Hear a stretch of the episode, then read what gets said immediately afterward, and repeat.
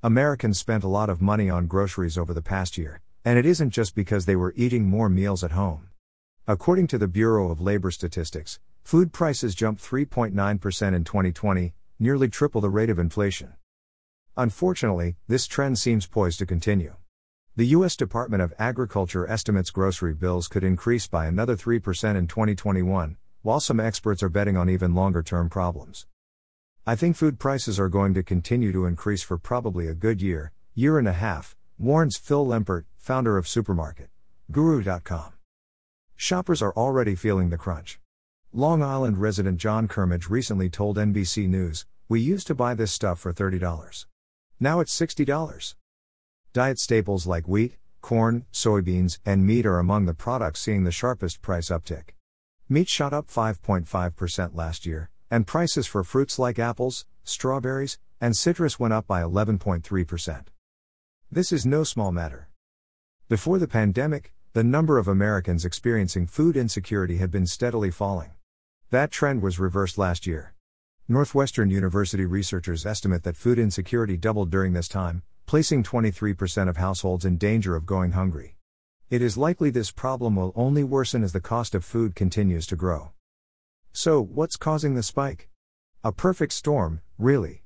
Bad weather, stockpiling, increased demand from China, global shipping interruptions, and inflation caused by the extreme money printing by central banks all get honorable mentions.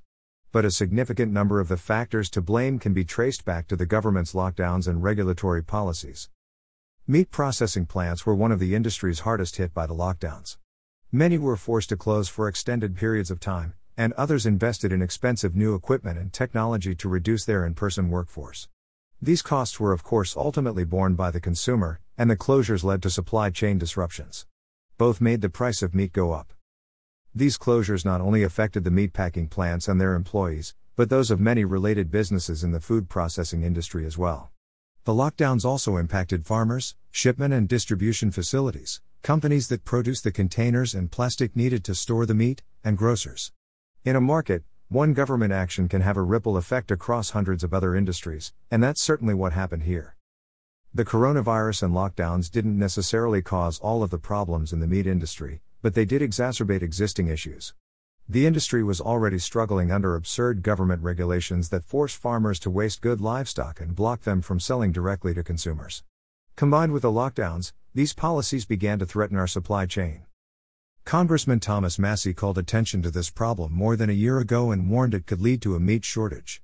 The Kentucky Republican urged Congress to support his Prime Act to repeal these regulations, but his warnings went unheeded.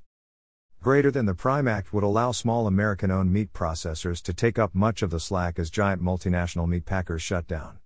The alternative to not passing the Prime Act is meat shortages, wasted animals, and bankrupt farmers. https colon slash slash t.co slash uo2ud5 orf. Greater than. Greater than Thomas Massie, at Rep. Thomas Massie, May 3, 2020. Other producers in the agriculture sector have struggled to obtain the workers needed to ramp up production. Across the country, small businesses have been unable to attract Americans back to the workplace as many remain on increased unemployment benefits that pay more than work. Esteemed economist Thomas Sowell famously said, There are no solutions. There are only trade offs. This principle has certainly been put on display during the pandemic, as the government made many trade offs in its attempts to mitigate the crisis. Ultimately, we know that many of their prescribed solutions, closing outdoor spaces, lockdowns, scrubbing surfaces with alcohol, were abject failures. But the trade offs made in exchange for promises of increased security won't be fading away anytime soon. The current food price spikes, and the resulting food instability issues they have fueled, are only the latest in a long line of consequences Americans have suffered as a result of the government's attempts at solutions in 2020. Viruses are scary. But the surge in food insecurity is a reminder that all policies come with trade offs, and that panic fueled government interventions often only make a crisis worse. Watch Freedom versus Fear Which side are you on? Hannah Cox. Hannah Cox is the content manager and brand ambassador for the Foundation for Economic Education. This article was originally published on fee.org. Read the original article.